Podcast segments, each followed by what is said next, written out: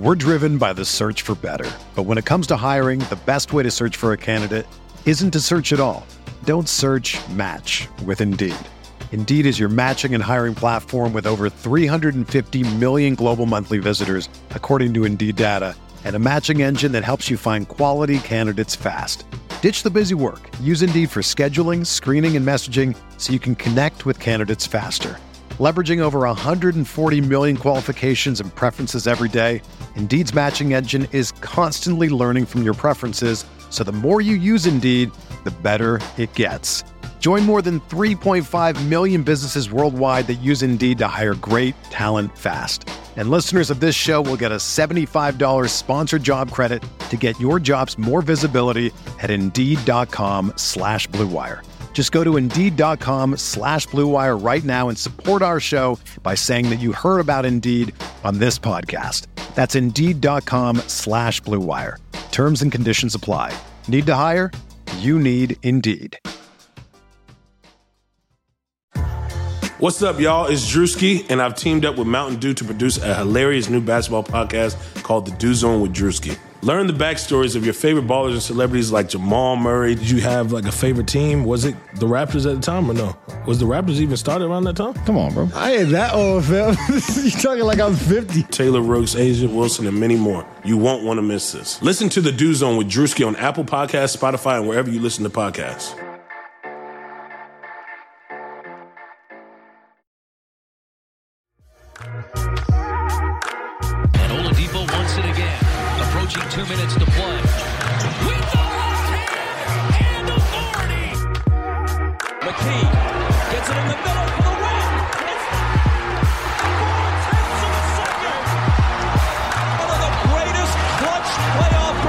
Of his generation has apparently done it again.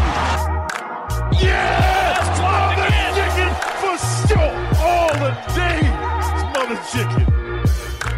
Nine seconds, eight seconds, seven seconds. Oladipo to win it. Another one. He got it. Another one. Another one. What is going on, Pacer Nation? Happy to be back with you. I'm Alex Golden, and joining me, as always, is my co host. He has been just all over NBA.com voting for his favorite player, Bradley Beal. Give it up for Mike Facci. Facci, what's going on? Wow, that is how you're going to introduce me in 2020. this year is not off to a great start. That is absolutely false. I'm excited for these Pacers because 2019 was looking a lot better. Alex, we finally got our first win of 2020. Now I'm starting to feel better after a little bit of a rough patch for those Pacers.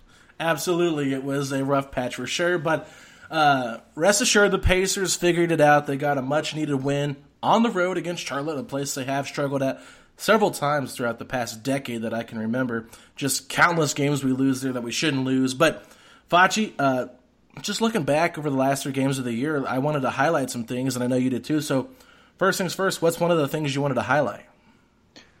all of a sudden the Pacers just stopped rebounding. Right. You know, I had I had just hammered it down. Win the rebounding battle, win the turnover battle. High percentage you're going to win that game. And all of a sudden the Pacers were out rebounded in eight straight games.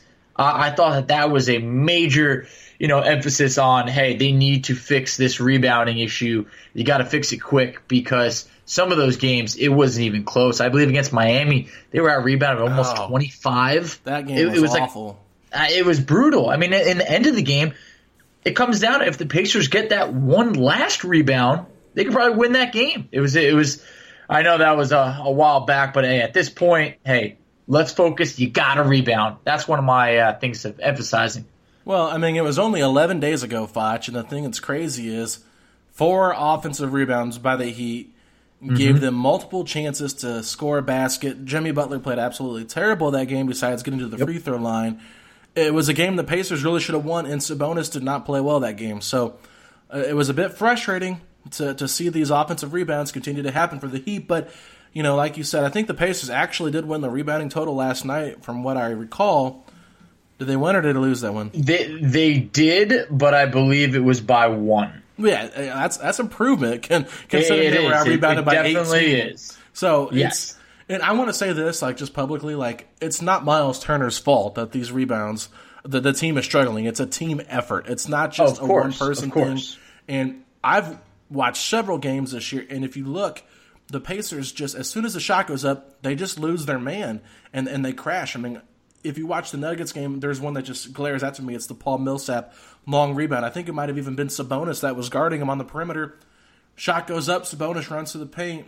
Well, the ball ricochets and comes right back to Millsap. All you have to do is basic fundamentals contest the shot, turn, box them out, go get the ball. There's no boxing out in the NBA anymore. It's just everybody No. runs to the ball. Uh, completely. And they run it. I mean, there's even that's why there's things like like a Russell Westbrook who it looks like oh my god, like he's this amazing rebounder, but everybody's running the other way and he stays behind, gets the rebound. There's a lot more of that these days. Um, so obviously Sabonis is getting his double digit rebounds per night, but that's not enough. And No. look, from from a scoring standpoint, TJ Warren is a human bucket. He is. but rebounding wise, I was actually reading a stat saying of all uh, forwards to play 30 minutes or more, he's actually averaging the fewest rebounds, under four rebounds per game. Oh, Look, really?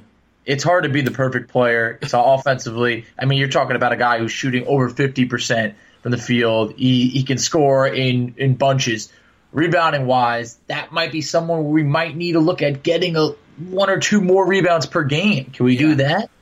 Well, I don't know. Warren's just not a physical player to me. Like if He's you look not. up at the makeup of his body, he's just a guy that he's a finesse scorer. I mean, Mm-hmm. Bojan was kind of the same way, but they're both different, completely different. But uh, I mean, Bojan was probably a much better three point shooter than Yeah. Warren. But Warren, I mean, his his paint game is unreal. Like that flow, Uh, it really is. it is. It's such a soft touch. You just have to love what TJ Warren's been doing. But uh, one of the things I want to talk about is Aaron Holiday's struggle of 2020. Now, he's been Mm-hmm. Yep. playing significant minutes because Malcolm Brogdon has been hurt with, I believe it's a back injury. So Yes, now it is. Now it is. Right, This is the hamstring back. It's all related. But you know, my thing with Aaron Holiday, it's like it was funny because he had a horrible game against the Hawks. He was 0 of 7 from the, might have been 0 of 8 from the field in that quarter. I think it was 0 of 7 with three turnovers. And I just highlighted the the rough quarter that he had. I'm not picking on the guy. Good grief, but you got people coming at me saying, "Oh, give him a break. He's a young player. He's just growing." I'm like, wait a second. Uh, if we're gonna praise him for what he did against Toronto, going up against Kyle Lowry, knocking down big shots in overtime, we have to criticize him when he is deserving of criticism. Sure, I get it, but at the end of the day, he is best used as an off-ball shooting guard. He is not a pass first point guard. The chemistry with him and Sabonis on the pick and roll was rough. He is a guy that's always looking for a shot instead of looking for the right pass, and that's just the way he plays. Like I'm not blaming Holiday for being that type of player. That's just who he is, and sure, that's something he could work on. But at the end of the day, Fachi, I'm just saying like bad game for Holiday, and he's not really been playing well since. He's, he's shooting the ball. Like I think it's 23 percent over the last two games. Yeah, I know when you mentioned the last two games, but if you want to stretch it back even further, he's actually 11 of 41, uh, 26% from the field over his last, I believe it's uh, close to the last five games. Oh wow. So, yeah, so a little bit more of a sample size. D- dates back to 2019. Um, it, it hasn't been the best for him lately. You're kind of starting to see just how valuable Malcolm Brogdon is to this team. Obviously, we know how valuable he is, but it's the you're trying to have Aaron Holiday be someone a little bit more that that he's not. And when he's logging over 30 minutes a game, it, it's tough. He's trying to improve the ball movement. If you want to just go from an assist standpoint, averaging over seven assists over his last seven games, but it's the inconsistency. Mm-hmm. 25 points against the Pelicans, but then you might come out and go one for seven or, or you know, two for eight or even worse. I think it was, Yeah. there was like maybe even like a, a one for 11 or close to it game in there. So it, it's just he's being exposed a little bit, but that's what comes with being a young player. So just as you mentioned before, guys, if we knock Aaron Holiday a little bit, it does not mean that we are hating on Aaron Holiday. if you're going to point out the good, you have to also point out the bad, and we're giving a recap of what's going on lately. So Holiday, Aaron Holiday, that is, always got a preface, has shown great flashes of a very good young player. But just as he mentioned, he's better off the ball looking for his shot than it is trying to get everybody else involved. that's when you really realize just how valuable Malcolm Brogdon is. Absolutely, and I, I would love to hear a Facciism uh, give me a little analogy of how much more valuable Brogdon is to the Pacers than Aaron Holiday at the point guard position. I mean, off the bat, off the top, it's tough. I, I don't know, but just, I mean, Malcolm Brogdon. That's when you say it's like. How about this, real quick, off the top of my head? We call him the president because he leads this team, this country. When Aaron Holiday is in there, it's more like the vice president calling the shots. Oh, you're like, Lord. yeah, but you're second in command. You know, we appreciate it, but hey, we miss our leader, Malcolm Brogdon. Yeah, that, that that's pretty good, Foch. I'll, I'll give it to you for being on the spot there. But all right, so we've brought up two things we wanted to talk about. Uh, is there anything else you wanted to highlight in these last three games? Uh, I would just say, uh, dating back to, or not, just going back to the Brogdon part. I mean, you're starting to see some of these offensive guards feast on the Pacer point guards. Um, obviously, that shows another bit of just how valuable Brogdon is defensively. I mean, Trae Young went off for 41 in this game last time matched up against Brogdon, just 23. I mean, you started to see Terry Rozier have 28 points last night, uh, and Devonte Graham shot very well. When last time we played Charlotte, when Brogdon was healthy, I think they combined to was it like three of 20 something from the field. Like hmm. Graham and Rozier were very rough last time around. So I'm hoping that this is not a trend that continues because you don't want to rush Brogdon back. The injuries are piling up across the board. We're lucky McConnell was able to play, Yes. but it looked like it looked like he was going to be hurt. Sabonis has had what seems like two or three minor scares this year, but Yeah. he keeps coming back. First it was a toe injury, then uh, foot injury. I mean, it's we're getting lucky here, but the injuries are starting to pile up a bit. I, I'm still baffled that T.J. Warren, someone who was known to be injury uh, riddled for his whole entire career, has been the only starter to play in every single game this year. It- It's it's quite interesting. You know, Jeremy Lamb's missed a, a significant amount of time. I mean, close Yep. to one third of the season. Turner missed Yeah. a big stretch there. So, you know, just getting these guys healthy obviously is the big thing. And the other thing that I wanted to point out, Foch, uh, not like I'm trying to be critical because it's not fair to be critical of a guy that's getting sporadic minutes, but Goga Bitadze just looks completely lost out there on the court. And I use the word timid uh, with how he was playing. He looked like I, I don't have a great Facciism to describe how he looked, but it almost looked like Bambi when she's trying to f- figure out like she sees her mom Oh, die. Like she, Oh you oh, know, no, like, she's got the she's got those big eyes. She's freaking out, and that's kind of what Goga looks like when he's out there on the court. It's like he's overthinking every little detail, where he's supposed to be at, who he's supposed to touch the ball, what set they're running, where he's supposed to be at on defense. It's like he's just not playing the game. He's just constantly thinking of what he's supposed to be doing instead of playing and letting it become natural. I mean, he's played professional basketball overseas for last like five years or four or five years, mm-hmm. so it's like just play basketball. And, and if they're not going to use him in the rotation regularly, honestly, like just send him to the G League. I, I know that sounds bad, but I think he's going to develop a little bit better down there, getting constant reps instead of riding the bench, trying to figure out what he's supposed to be. Because if the Pacers are going to rely on him to be their third string center of the future, you know, he's just a wasted space right now if they're not going to develop him. And I, I think that that's one thing we do with our rookies. Besides Aaron Holiday, if you look at the majority of our rookies that come in, it's almost like we get veterans on the roster that take the rookie's position for development as far as getting court time. Because I think if Goga had been in the rotation all year long, we'd see a much more developed Goga. But because he's not getting run and getting time, he he's just he just looks like a little baby out there that doesn't know what he's doing. Yeah, I mean, I, I completely agree. I think the game is just moving a bit too fast for him, and the only way to get up to speed is with more reps. Yeah. I think the G League is something they should totally utilize more. I know they just assigned him to the G League. He'll probably play a game, I believe it, you know, maybe tonight. Um, but yeah, I mean, on the season, you're talking about lately, you've seen Goga come in for short spurts. I mean, maybe a, a handful of games, you're talking about just two minutes. Some games are like closer to four or five, and it just feels like he's like picking up a quick foul. And, you know, you're like, oh, all right, you know, it, it'll take a little bit. Go down to the G League and dominate. Mm-hmm. Because you're seeing guys like Goga and Alize Johnson go down in the G League, put up some big numbers, and then they'll come up and they'll maybe play like two minutes for the Yeah. Pacers. You need to be able to develop him. Obviously, we all hoped more Goga, and in the preseason, we even saw a flash towards the end of like, whoa, this. So yeah, I just feel like right now the best thing that could happen for Goga is to go down to the G League and dominate, get the confidence going. So when you step on the court from right there, you could just see that hey, this game isn't too fast. You can play this game because we all know he can. So Alex, he's going to be just fine, but reps is everything right now. You're not learning as much just watching. Sure, you're learning, but you have to be able to play the game that you've played, go to the G League, and take care of business. I mean, we saw what it did for Edmondson the last couple years. I mean, when he's come up to play for the Pacers, he's actually looked pretty good. Now, it might be different because I think guards develop a little bit different than uh, bigs do. But um, yeah, I mean, Goga, I'm not sure if I can agree with you in saying we know he can play because I'm not sure what exactly he's going to do in the NBA. Is he just going to be another center?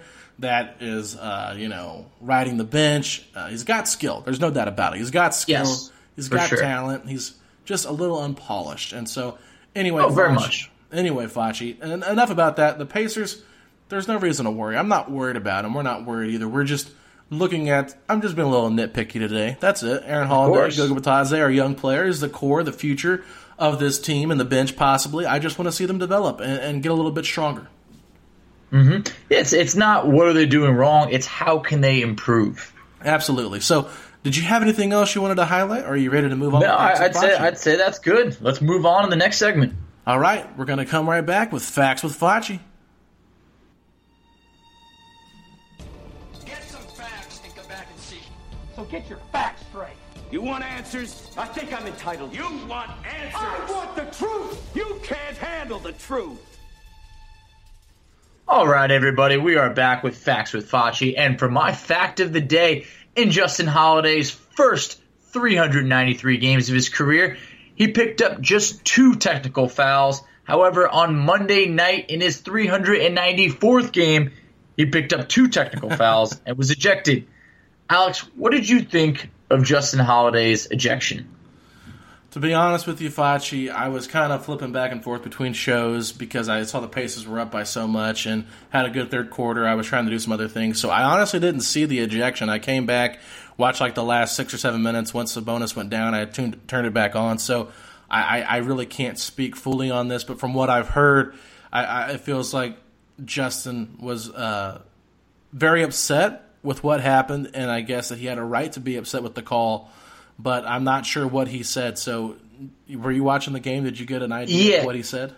I don't know what he said. I know he tried to basically step around a screen and he was whistled for a very, very light foul. It seemed like Nate was doing a bunch of the arguing and Justin was chiming in there. And for whatever happened, I mean, there had to have been maybe there were some curse words in there or something, or Well, there had just to the have been. wind.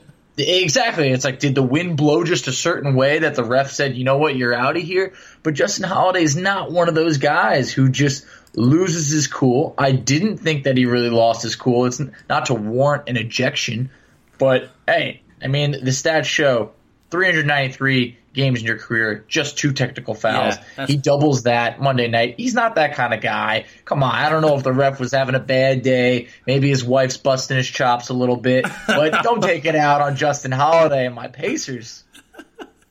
Why they gotta make it about this referee's wife, Facci? Like, why can't Justin Holiday just be having a bad day? Why? I mean, he got a lot. He got in foul trouble early. Like, let's let's look back at the first half. He picked up some quick fouls. Maybe Justin Holiday was just being a little, uh, uh, I don't know, handsy, and the referees were catching him a little bit more. I don't know. It's possible. They, they could have heard him because there was. They could have heard a smack or something when he was playing defense because there was no fans in the building. That's yeah, for sure. exactly. yep. Ironically, of uh, of the the random fans that happened to be there, we had some J Cole, we had some David West, but I think we know that it wasn't really the Hornets that brought. Eh, I guess he David West, former Hornet, but T.J. Warren was also probably someone in there really trying to get David West in the building. Yeah, no, there's no doubt about it. But anyway, Facci, uh, great fact by you. I completely agree. Justin Holiday to get to to double his technical fouls uh, in one game from what he's had in his career. I mean, that just kind of shows you that he just wasn't happy with the way the officiating was going. But With that being said, you mentioned TJ Warren. Let's move over to our Golden Star Player of the Week. And that Golden Star Player of the Week is none other than TJ Warren. Over the last three games, I just looked at this last week, so uh, we'll just start from the beginning of the year because it's been a while since we've done this, Foch. But uh, over the last three games, my man is averaging 24.3 points a game on 53% shooting. He's 36% from the three point line. Could, could get that up a little bit, but rebound wise, 5.7. And uh, assist wise, of course, it's still a little bit lower than you'd like, but TJ Warren, he could have a double team on him. There'd be a wide open guy in the corner, and he'd probably still take the floater because he's just not a guy that really sees open guys around him because that's not his game. But anyway, I, I just wanted to say that TJ Warren is deserving of our Golden Star Player of the Week.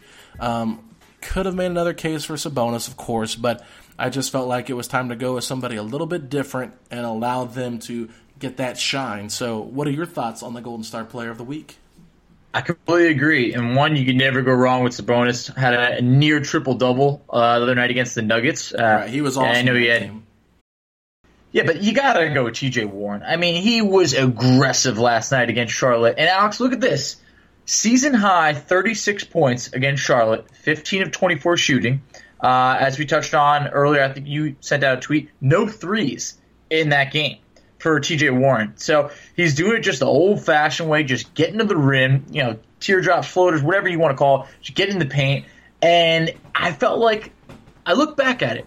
Now his other season high, also against Charlotte, 33 points. He's from there. It's obvious that it meant more to him to be playing against the Hornets. I know you mentioned his family was in the stands. He brought a different type of energy. So you got to give him the player of the week on on just he's been he's the human bucket. I mean, uh, honestly, you sound like Quinn Buckner right now, right now, I know I did, and I can't get off of it, uh, Alex. If they Quinn did a jersey nickname on on the back, you have to tell me that on the back, if they did a nickname jersey, it would say buckets. Anyway, um, let's just move on from that. I, I, I just right. found it quite fascinating that in two games in Charlotte, TJ Warren scored 69 points. True. Yeah. Hey. 69, Fachi. Exactly. That's a good number, right? And outside of just this week, actually dating back over the last seven games, TJ Warren has upped his uh, scoring to 22 points per game and shooting about 54% from the field. So it just seems like he's just been that consistent guy all year. As mentioned, hasn't missed a game. Just someone the Pacers can count on to get a basket whenever they want. Yeah, you, you got to love TJ Warren's play. I'm, I'm just giving you a hard time about the whole buckets thing, you know, because I just all I can think about is Quinn Buckner freaking out the other night because the Pacers didn't get TJ going. Got to get TJ going. TJ, TJ. just stop with the thing. Just like we heard you the first time. You don't got to keep saying Mhm. Like, and sometimes TJ Warren has bad shooting nights. There's been a couple games Yeah. this year where he's completely disappeared. So, Oh, yeah. anyway, love us some TJ Warren. But let's take a quick timeout. We've got our friend, the coach and the insider, Tyler Smith, on a hopefully a new segment for the shows he can't make. It's going to be called Timeout with Tyler. So here is your first segment of Timeout with Tyler. Hey, what's up, everybody? It is time for Time Out with Tyler. Tyler Smith here for Setting the Pace. Looking ahead to Wednesday night's matchup with the Miami Heat. Should be a good one. Uh, these teams obviously played a highly entertaining game in South Beach recently, and of course, it was Miami coming out on top by one point. But it was an awesome game, and now the Pacers have revenge on the mind. So, the Miami Heat, as many of you probably know, they've been a completely different team uh, on the road compared to at home. They're 17 and 1 at home this year, just 9 and 9 on the road. Um, but it's an important game for the Pacers to get. One of the bigger uh, January games, honestly, that I can remember uh, in quite some time. And the reason for that is the Pacers are three and a half games behind Miami right now. So you don't want to fall too far behind. Four and a half back compared to two and a half. Quite different, as you can imagine. Not to mention, you do not want to lose uh, the tiebreaker to this team in case that matters uh, later in the year.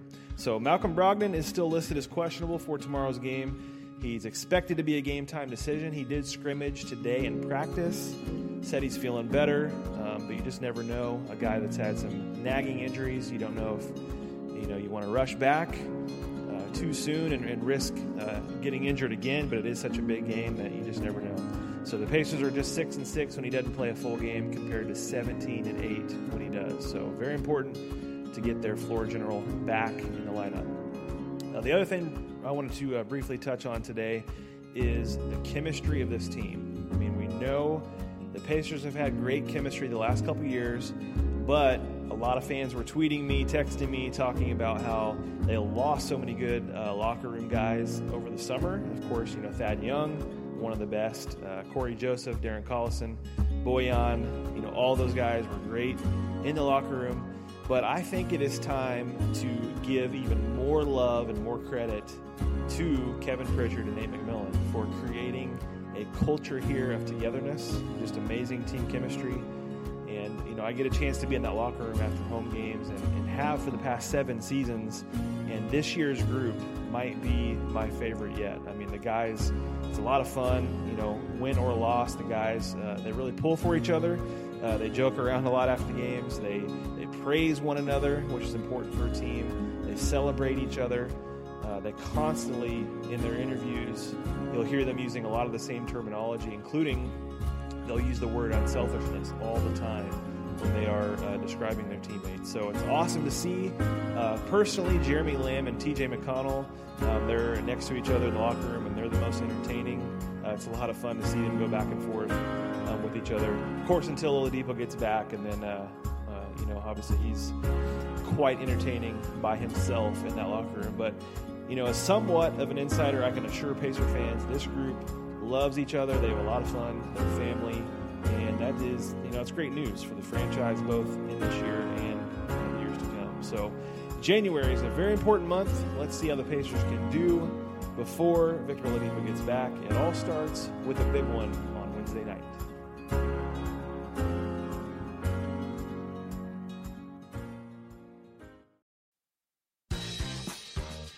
What up, everybody? Mike Facci here, and if you haven't already checked it out, go to PacersTalk.net for the latest coverage on all Pacer news.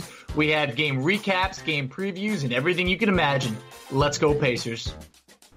Alrighty, thank you so much, Tyler, for getting us all ready for that Miami Heat game. It is a very important game. The Pacers do need to win, especially for tiebreaker implications. I know Facci agrees with me. This is a, a huge game for January to play the Miami Heat at home.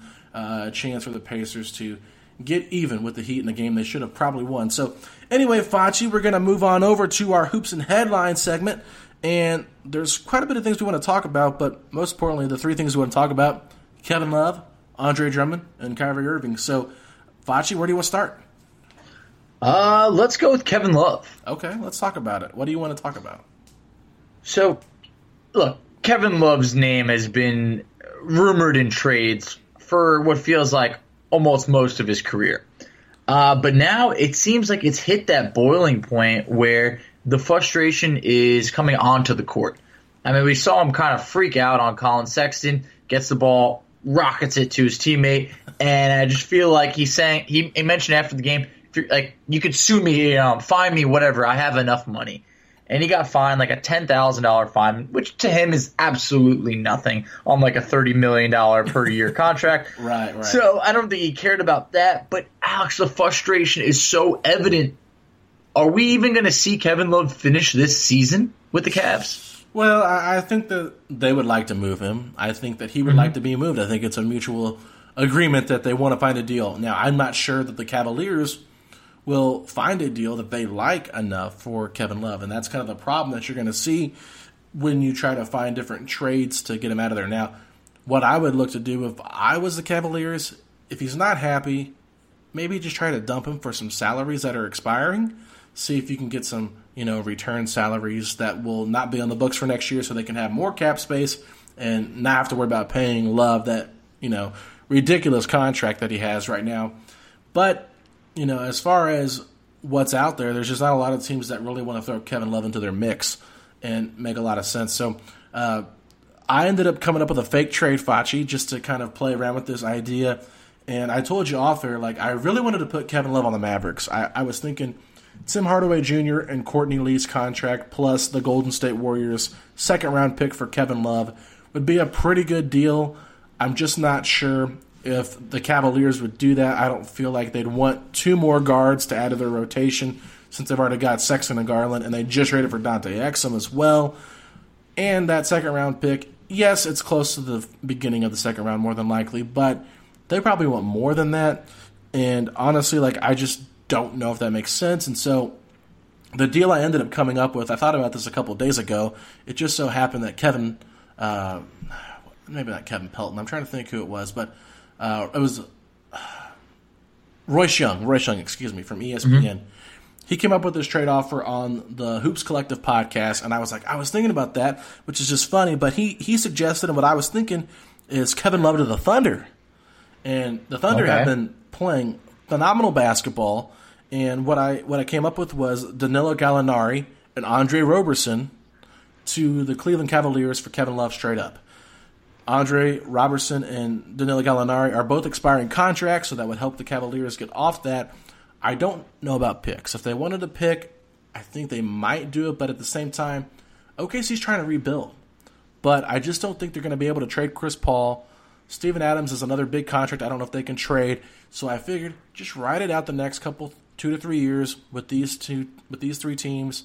Whatever happens, happens, and and let Shai, Shai Gilgeous continue to develop as a player, and then use the draft picks that they have from the Clippers and other teams to kind of rebuild this OKC roster. But uh, if you look at that starting five for the Thunder, it'd be Chris Paul, Shai Gilgeous-Alexander, Terrence Ferguson, Kevin Love, and Steven Adams. That's pretty competitive, if you ask me. It's definitely competitive. You're talking about a team that's already in playoff position right, Right, now. right. Thunder sitting in that seven seed right now. But this is also a team, Alex, that just acquired seven first round picks from various teams. So many picks. You got to feel like they can part with one pick because Andre Roberson, we don't know if he's ever going to play again. He actually has Well, been this out is for a the last salary dump, is what they're basically. I, I know, I know, but it's just like you're not getting anything there. Gallinari, yeah, he's a good player. He is. I just feel like OKC is the team that can part with a pick, even if it's. So so far down the line. Right, I mean, they have picks for years, so it c- it could be like a Houston pick, you know, a couple of years from now, something like that. Uh, I think Kevin Love to OKC would be intriguing, and I think that that would kind of be a move that would really change the perception of the Thunder as this they could be building something here. That could could. because I don't think they thought they would be this good. No. And it, and it's not to say that they're real good, but they're playing some pretty good basketball right now in the Western Conference, where at the bottom of the standings, there's really no competition for you. right. I mean, they're three games above the eight seed, and uh, so uh, actually looking at four and a half games above the eight seed, and way more ahead of everybody else. Yeah. So if you can make a move for Kevin Love, I think the Thunder is a team that, that might want to do that with all the assets that they have. Well, and, and here's the thing you also got to remember like, Kevin Love went on Instagram, said, I love my teammates, I love this organization, like, I'm not a bad person. He had to do that. He had to stay face because if he's wanting to get traded, teams aren't going to want to trade for a guy that's unhappy. So, you know, personally, like, if I'm Jim Beilein and I'm Collin Sexton and Koby Altman and all these guys, I'm like, I've got to get rid of Kevin Love, whatever it takes, because the morale for these young players like Collin Sexton, Darius Garland, they don't need to be around a guy that's going to be like that.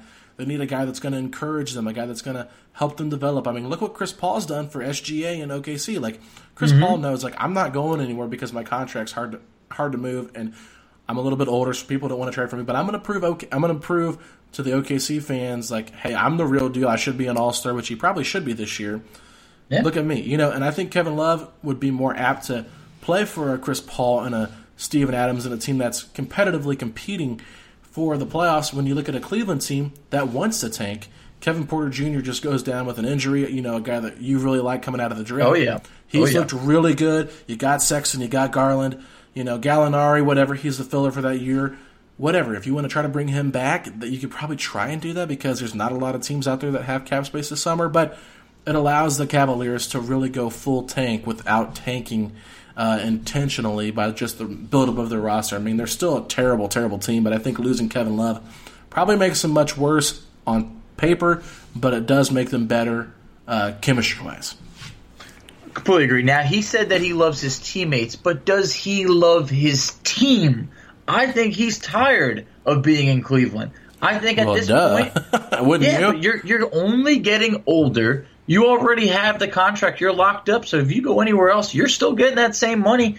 I think at this point, Kevin Love has come to the realization that at his age, he cannot be the best guy on the team. He Well, can't, and they're they're not going to be successful. So he wants to win. No one wants to spend their their remaining good years on a tanking Cavs team. Uh, I think that he's seen the the highest of highs with Cleveland, winning that championship, and now these are the lowest of lows. And I think for John Beilein, who's trying to build a culture, it's not to say that Kevin Love is bad for the culture, but you want to start fresh. Start with you know young guys that you can really you know be impressionable on. And Yeah. Kevin Love is someone where it's probably hard to pretty much get through to him because he's been around the block. Well, yeah, I- I- and he has depression problems. Like he's already mentioned that in articles for the Players Tribune. Like I'm sure, like his anxiety and stuff like that is just getting to him. He's tired of losing. He's tired of being in Cleveland. It's a boring city. They're not winning basketball games. I mean,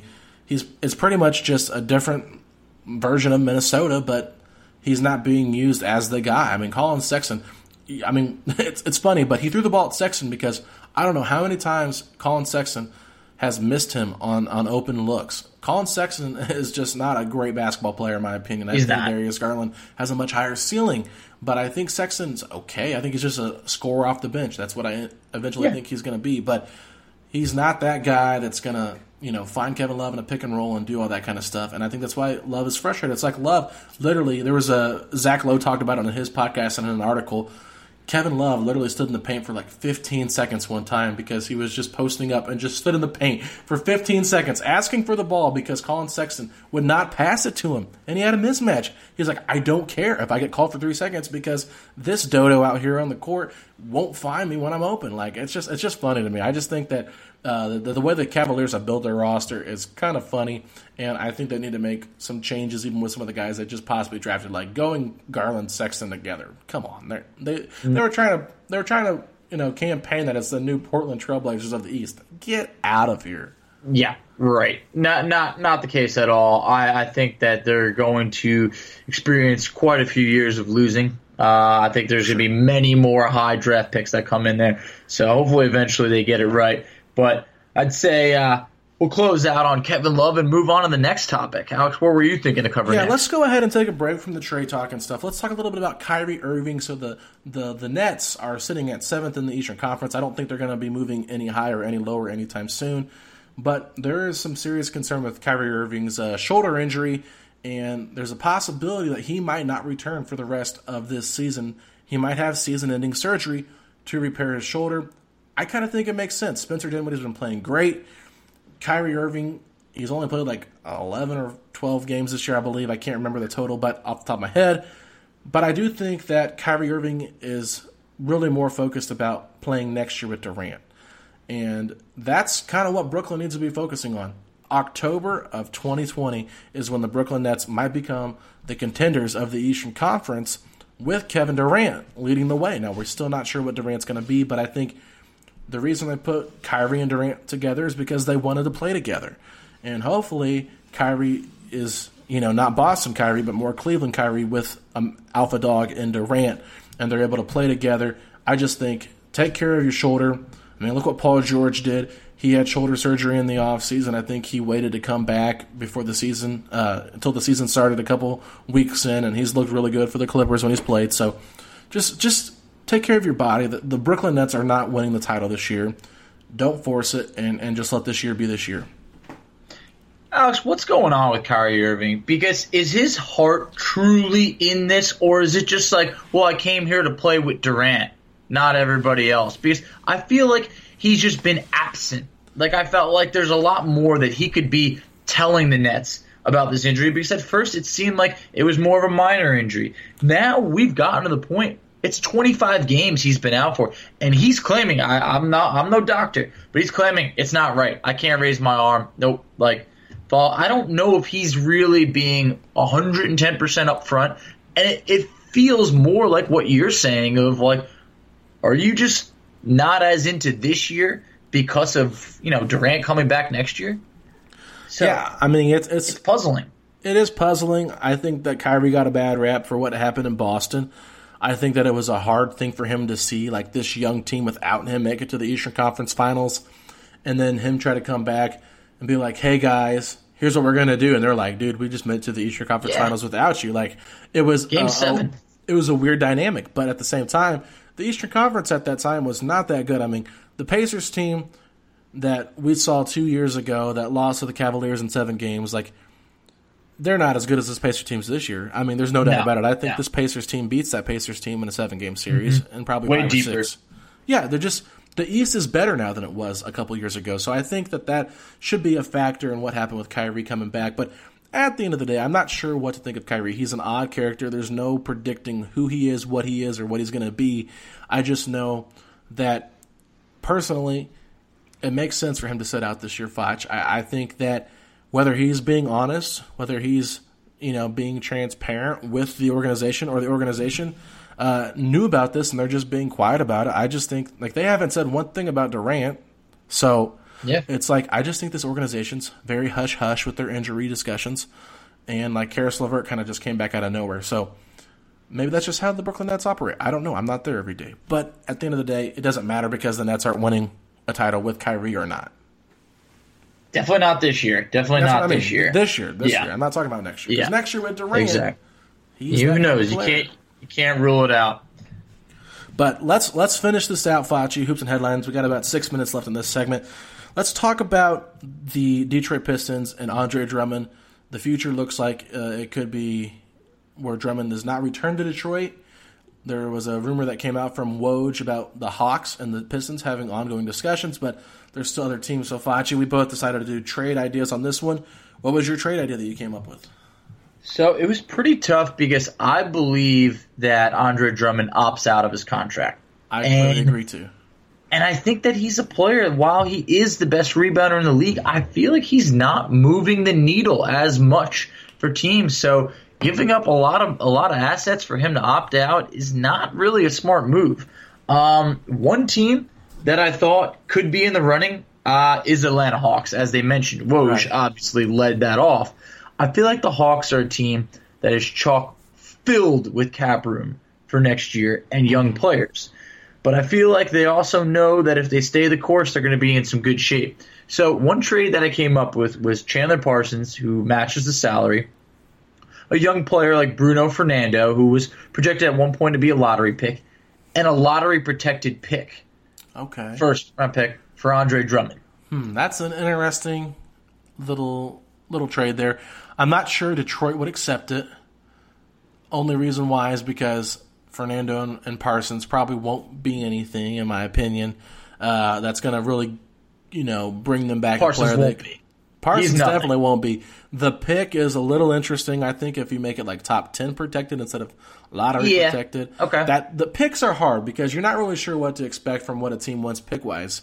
You know, at least you're getting some asset for it. But like if I'm the Hawks at the same time, like I'm thinking I might not want to do this deal either because why would I want to give up a future pick if I'm going to have cap space to sign Drummond in free agency where I can offer him a good amount of money as well. Exactly. That that's why I went with lottery protected just for Atlanta. Is really not giving up that much. That makes sense. Bruno. Fernando, a guy who slipped to the early second round last year, I believe 34th overall. Um, I feel like the pick, it's not going to be that big of a deal when you have so many young players for Atlanta and so much cap room that, yeah, you could just sign Drummond outright if he wanted to go to Atlanta. If Do you, can like offer him that fifth year. Collins and Drummond. I don't know. I don't know. It, it, it's tough. It's tough to know. I, I think offensively, I love John Collins' game. Yeah. I love Drummond from a rebounding standpoint. Can, can they be consistently having it work? I don't know. I don't know. I, th- I think John Collins is probably going to end up getting a big contract. A couple years, going to be a lot of money committed to those two. But for Atlanta, do they feel the pressure of trying to get Trae Young help? Well, Remember feels- a couple weeks ago, he blew up on him about it. I know it feels blasphemous for Pacer fans that just saw Andre Drummond dominate Turner and Sabonis for three or four games this season uh, to sit here and criticize his game. But Drummond is not an outside player, and, and in today's Not at all. He's not really a back to the basket guy. He can't shoot the three, so he's limited in what he can do. Terrific Yes. rebounder. He's a pretty good passer from what I remember. He's Yeah. good in the pick and roll, good lob guy. You know, he has potential. He's, I mean, he's obviously an all star level player with the rebounding numbers and the point numbers that he puts up. But at the same time, like if you're running offense for Trae Young and John Collins, like what does he become? Like that's that's kind of my thing. Like who is this guy with other players around him? You know, picking up more of the scoring load. I, I think that he is a good center, but I he has to be on the right fit with the team, and I just don't know if there's a team out there that I can see paying him gobs of money. And another team that makes a lot of dumb moves, in my opinion, Facci, is the Sacramento Kings. And Oh, yeah. like they they signed Harrison Barnes to a ridiculous contract extension. Uh, nothing against Barnes, I just don't like his fit with the Kings, and then they were almost contemplating if they were going to give Buddy Hield the uh, extension before the season started, and now they have to deal with the restricted free agency of Bogdan Bogdanovich, who's been great for them off the bench. So honestly, like my my big trade was a little bit deeper than that. I ended up going uh, the Sacramento Kings trade Harrison Barnes, Dewayne Dedmon, and a future top ten protected pick to the Pistons for Tony Snell and Andre Drummond. Here's the thing. I think that Detroit's going to blow it up soon. I think that Blake Griffin is probably going to be shut down for the year and taking on that Harrison Barnes contract. I, I think is just something they're not going to be willing to do. Yeah, that I was think- my biggest thing was they probably won't take on Harrison Barnes. Yeah, but I, I think that they don't have a lot of choices in free agency, and. Barnes' contract is a little bit less than what um, what Drummond's making. They could possibly flip him for something else. I think that he might be more tradable than Drummond. Yes, yeah, I, I think So that Barnes could be, but yes, it could be an asset. But you're talking about three, you know, three strong money wise years after this year on that uh, I that know. Barnes contract. It's fresh. Um, so I, I think Detroit, the fact once they shut down Blake Griffin, I think they're looking to trade Drummond, and I think they're looking to try and get off whatever they can and start fresh. It's a team that they're not drawing fans. You're stuck in that classic area of you are just not a playoff team, but you're not bad. And I, I think they're going to have to blow it up. I think they're going to be scared to take on that Barnes contract. Uh, so that's going to be the one that's tricky. But I did create a trade scenario with the Kings, if you want to hear it. Okay, hit me. So the Pistons make a deal with the Sacramento Kings. Okay. It's Dewayne it's Dewayne Dedmon, who Okay. is very unhappy there. A guy who, you know, coming into this this season looked like he had more He got promise. coming off fined because he requested a trade. Oh yeah, he wants out. so it's Dedmon, Bogdanovich, and a future lottery protected first for Andre Drummond, and potentially taking on Tony Snell. So if you're Yeah. going to take down Tony Snell, that's when it's going to get a little bit crafty. But you're going to get a first from Sacramento, which I think that if you protected at lottery protected this year, it could drop down to top ten next year, and then it could drop down, so it could become valuable down the line. See, I don't think Sacramento does this. I think Bogdanovich Okay. is too valuable uh, to their success. Could be. Also going to hit free agency. But he's So they could- restricted, Facci, so they can match Yeah. any offer they want. Yes. And they've already said that they would be okay with dealing with that come restricted free agency. They are also in discussions for Kyle Kuzma, and, Yes, and Bogdanovich might Bogdanovich might be the person they use to make that trade happen. Which I think Bogdanovich on the on the Lakers makes a lot of sense because they need some more shooting. So it's a it's I a it deal. does. Yeah, it's a deal I would be a fan of because I thought about Bogdan uh, Bogdanovich Mm-hmm. going to the Pistons, but I don't think the Kings feel like they would want to give up on him for Drummond, and that's that's just kind of sad. But that's where I see Drummond's value at right now. I just think it's Now- Listen to this. Now, I don't know if you've taken a look at the 2020 free agents coming up, but it is bare bone. That's what I'm outside, saying. It's horrible. Outside of Anthony Davis, Andre Drummond is pretty much the guy. And what Sacramento, pay him that much money? What team? there is always the Sacramento Kings that are flashing dollar bills at just about everybody. And I think that, that he would only pick the Kings if he's getting that fifth year. Well, yeah, and I think the reason the Kings trade for him is because they want to bring him back long term. They'll have Yes, his bird exactly. rights. Same with the Exactly. Hawks. Have the bird Yes. rights, and they can get that trade done. But anyway, Facci, we've gone a little bit longer on this segment than we probably planned on. But anyway, joining us right now, we're going to do a new segment. Once a week, we're going to have this segment on our show called 10 Good Minutes. We're going to have a guest on, talk with them for 10 good minutes. And this time, uh, for our first time doing it, it'll be Jake Elrod from the Circle City podcast. Um, I'm sure you guys have heard of them, seen them on Twitter, but Jake does a good job covering both the Pacers and Colts, but we will just be focusing on the Pacers. So, alrighty, we'll be right back.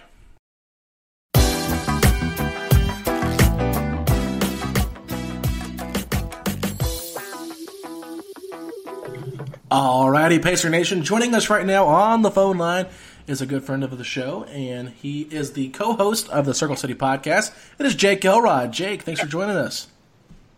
No problem, guys. Big fan of the show. Appreciate you guys having me on.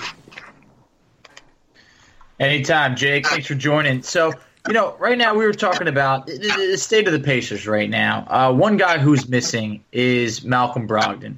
Can you just sum up what is the importance of, the, to, of Malcolm Brogdon to this team, and when do you think we can expect him back? Well, I think before this stretch of missed games, I think that, you know, as much as we've propped him up and really given him his due, I, I, don't think his impact was really appreciated as much as it should have been.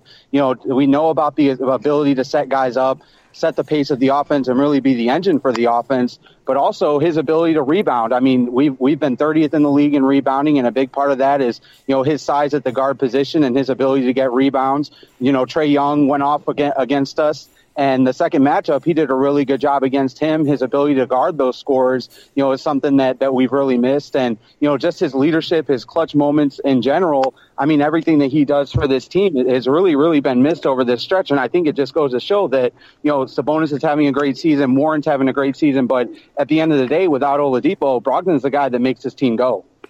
And I completely agree with you on Brogdon's importance, Jake. But I have to ask you this because to me, it, it seems very apparent that Brogdon is uh, injury prone. Is this something the Pacers should be concerned about going forward? Well, I mean, he's not going to get any younger, and he seems to have had these problems since college. So I don't know if it's necessarily a concern because we have a good insurance policy in Aaron Holiday, and TJ McConnell's played really well. But I do think it, it's going to create an importance to bring in those kinds of those kinds of backups that can spell him when he's out during those stretches. I think, you know, having him for the playoffs is going to be the biggest thing because we obviously have the Gunners to be able to navigate through the regular season through the dips without him. And especially with Oladipo coming back, that'll really mitigate some of the issues offensively that, that, that comes about him being out. But I mean, I think for, for guys like Aaron Holiday and TJ McConnell, it creates more an importance to keep those guys on this roster and really lock at least Aaron Holiday up long term so we have viable options for these stretches that he misses. Yeah, I mean, eh, speaking of the importance of Brogdon, the Pacers are 17 and 8 in the games that he's played at least more than 10 minutes because we know he's missed there's two games where he's played a couple minutes and then had to exit, but they're just 6 and 6 in the games that he has not played. How long do you think the Pacers need to give Brogdon off, you know, time off to make sure that he can fully healed because we saw he came back uh, recently and then immediately left against Philadelphia. He played just a few minutes. What do you think the perfect timetable of rest is? Well, I think he's already taking those things very cautiously. I mean, some of the injuries that he sat out for a little bit for, he may have been able to play through. The last injury he came through, he said, I'm 100%, I'm ready to go. So he might have been able to play before that. I think he's already, you know, kind of being cautious with those injuries and setting the table uh, to come into the playoffs. But that's something that him and the training staff are going to have to work together with because again, that's that's the key area where he ne- we need him in the postseason to be that second scoring punch behind Victor and and to be able to really navigate this offense because obviously it looks much much different without him on the court. So again, we have the guys in the regular season, but in terms of his availability on a regular basis, I mean that's something that him and and the training staff have to get together and make sure that he's not overexerting himself or playing through unnecessary injuries, especially with the depth we have at point guard. When this Pacers roster is fully healthy with Oladipo and Brogdon back in the rotation, do you think this team is deep enough to make it to the Eastern Conference Finals, or are they still a piece or two away? I mean, if Victor comes back, I mean, I, and obviously I don't think anybody expects this this year, but but for long term prospects, if, if he comes back to what he was before, I definitely think they do. I mean, you have now scores uh, across the board in the start in the starters that we didn't have before. The defense is still top ten. So even though we had concerns about Thad Young leaving and and uh, Darren Collison leaving and Corey Joseph, you know, really defensive minded players for the last for the last uh, regime, these young guys and Warren and, and Sabonis that's been injected in the starting lineup, those guys are doing a good job of keeping this defense in the top ten. And now you bring back Oladipo, who hopefully will at least be 80% of what he was coming back by the time the playoffs hit. You know, everybody's really been able to score. The balance of double digit scores on this team is, is as good as anybody in this conference. So if we can get Oladipo back to a respectable level by, by the playoffs, I think we can really play with anyone two through six. I'm definitely excited to see that. As you know, we're we're counting down to the Oladipo return. Seems like it could be maybe about a month from now. But a topic Alex and I were discussing before was Goga Bitadze. Now, what are you going to do with Goga? Because we're seeing him play a couple minutes here and there. What is the best route for Goga right now? Because you know, as you you mentioned before, rebounding has been an issue. Pacers were previously out rebounded in eight straight games. I think Goga can help with that. But what do you think the route is to take with Goga right now? Well, I mean, he, he took a stint in Fort Wayne and dominated, so I don't know if he's going to get a ton of help in terms of his confidence down there. But I also don't think that giving him four minutes in the first half is doing much for him here. So maybe a stint in Fort Wayne might help him. They put JaKarr Sampson in for a few minutes in the last game. With Goga looking as lost as he has, maybe that's somebody they look to re-put into the rotation for the time being as a big that can bring in energy, provide some defense, get some rebounds, an aggressive player. Because right now Bitadze just looks a lot more lost than I think a lot of us expected. Especially he had a strong uh, first month of the season when he was in, inserted into the starting lineup and getting minutes with the injuries. He just looks like a different player. I just think the game's moving too fast for him right now. So although he, he really dominated in Fort Wayne, I think that maybe giving him another stint down there could be helpful for him and just see if, if one of our other bigs off the bench can come in and provide a little more for us because the, the I know he can help with the rebounding, but just the way he looks on the court right now, he's just he's just not ready for this moment.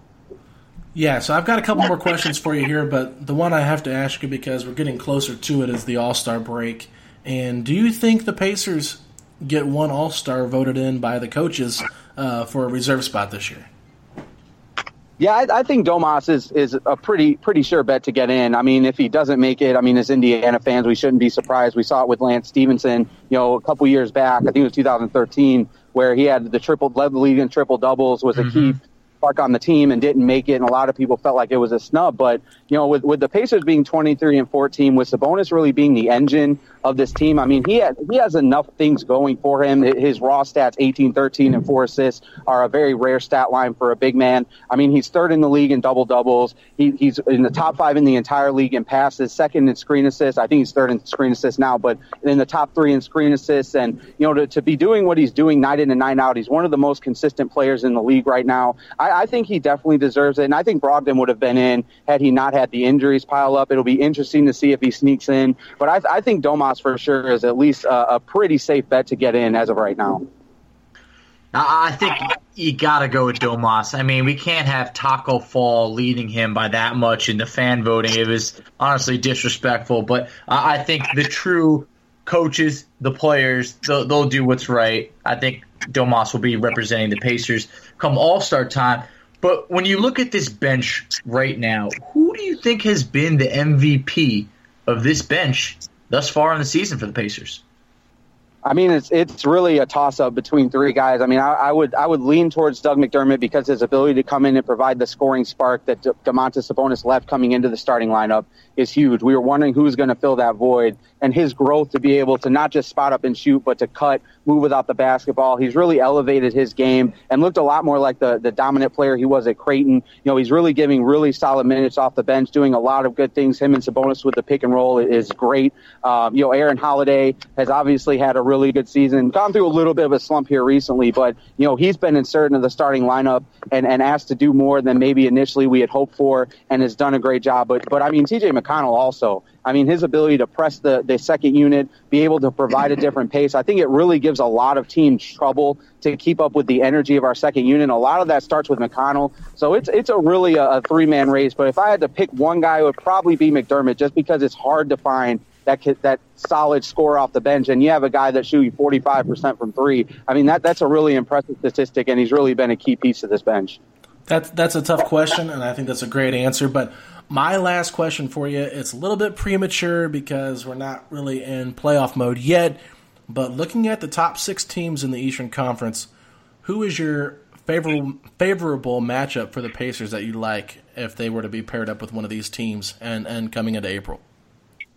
Well, and, at, by April, we'll probably have Victor back, and so I think that one team that sticks out to me is Philadelphia. That may surprise some people, Wow, but they don't have hate they they uh they they don't have the scores outside to be able to really beat us. And with Oladipo providing another outside scoring punch, I think the Pacers actually have a good chance to be able to upset them with our physicality, with our defense. We play a big style also. And I think with, with Brog, if Brogdon's healthy and, and Oladipo's healthy, I think we actually have more outside scoring punches than Philadelphia has. So I think that if there's one team that I would like to see us match up against is Philadelphia. Obviously Embiid's going to be a problem, but outside of him, you see him when he's not rolling, that this team really, really struggles. I mean, we just thumped them by 30 and, and we had some key guys out. So, I mean, it may be an unconventional answer, but when I watch this team, if you're able to contain Embiid, then this team is, is one of the one of the least lethal offensive teams in in the playoffs right now. So I would really be interested to see how we match up against them. That's a that's an interesting answer because that's not what I was expecting at all. I was expecting one of uh, three other teams in there, but uh, anyway, I mean that's a that's your opinion. I think that they do have some issues with Philadelphia's roster, but um, I just have seen Embiid dominate the Pacers too much to really want to say that's the matchup I'd favor. Yeah, and I understand that that's an unconventional answer, but again, you saw teams with Giannis doing the playoffs, you know, kind of trap him, make him facilitate, and and just from what I've seen from them, their their their scoring ability outside of him is extremely suspect. And if Victor can come back to eighty percent and provide that outside scoring, that gives us a big advantage in that matchup. Yep, uh, that's that's a great answer. So we went a little bit over our ten minutes, but it was ten good minutes. So you can take on all of our questions and all of your answers were the ten good minutes. So Jake, where can people find you at on Twitter? Uh, you can find me at Jake Elrod 44. Um, again, I, I, co-host the Circle City Sports Pod, and you know try to give a lot of Pacers and Colts content on my page. So, guys, give me a follow, and I'll follow back. Appreciate it. Absolutely, Jake. We appreciate you coming on.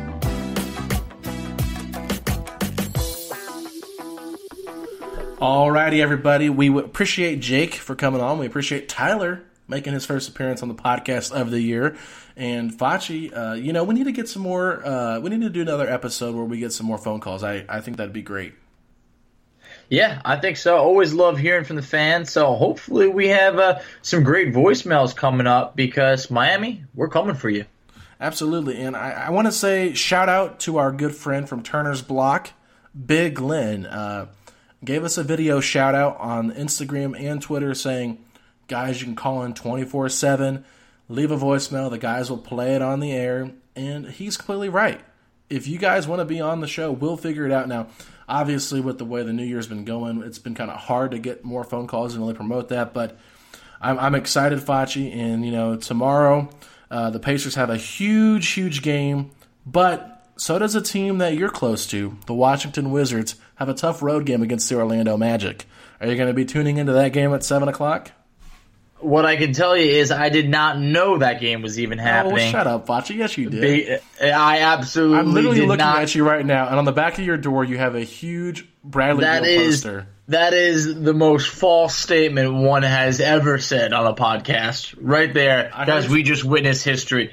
I actually have a towel on the on the wall behind me. Oh, Um, please. That is on a yes. towel. That is a Bradley Beal poster. We are on to Miami. All right. Revenge. We are revenging that one point loss to them. You can't tell me otherwise. True or false? When the Wizards drafted Rui Hachimura, you screamed like a little girl in excitement. Actually, you topped yourself, Alex. That is the falsest statement out there. Uh, no. No. Uh, while I was Okay, not. I, I, I pumped forgot to bring this Goga, up. I was definitely not screaming for Rui. All right. yeah, yeah, yeah, okay. Uh, well, let me ask you this because I hate that I forgot to bring it up in segment one. What is up with you always wanting revenge games for everybody? Like, we could play the Hornets four times and you'd be like, "Oh, Jeremy Lamb revenge game." I, you're just always over there tweeting, and every time we do a podcast and we play a former team, you're like, "Oh, revenge game." Like, can you just calm down with the revenge game stuff? I refuse to calm down. I live for the revenge game, the coldest dish of revenge. And Jeremy Lamb with the double double against Charlotte, he was ready. Come on. And you know, just as we talked about it, while it's not revenge, TJ Warren having his best games of the season in Charlotte, it just means more. It's it it just means more in certain environments. And I live for a good revenge game. All right, Facci. All right. Well, anyway, you can follow us on Twitter at Setting the Pace 3. You can follow us on Instagram at Pacers Talk. You can follow Facci on Twitter to see his cold revenge tweets at underscore Oh, yeah. FACCI. You can follow me at Alex Golden, NBA, and of course, Tyler Smith is at Tyler Smith underscore ISL. So we appreciate you guys coming on, and we will talk to y'all later. So peace out, Pacer Nation. Let's go, Pacers. Sugar Ray Leonard, Roberto Duran, Marvelous Marvin Hagler, and Thomas Hearns.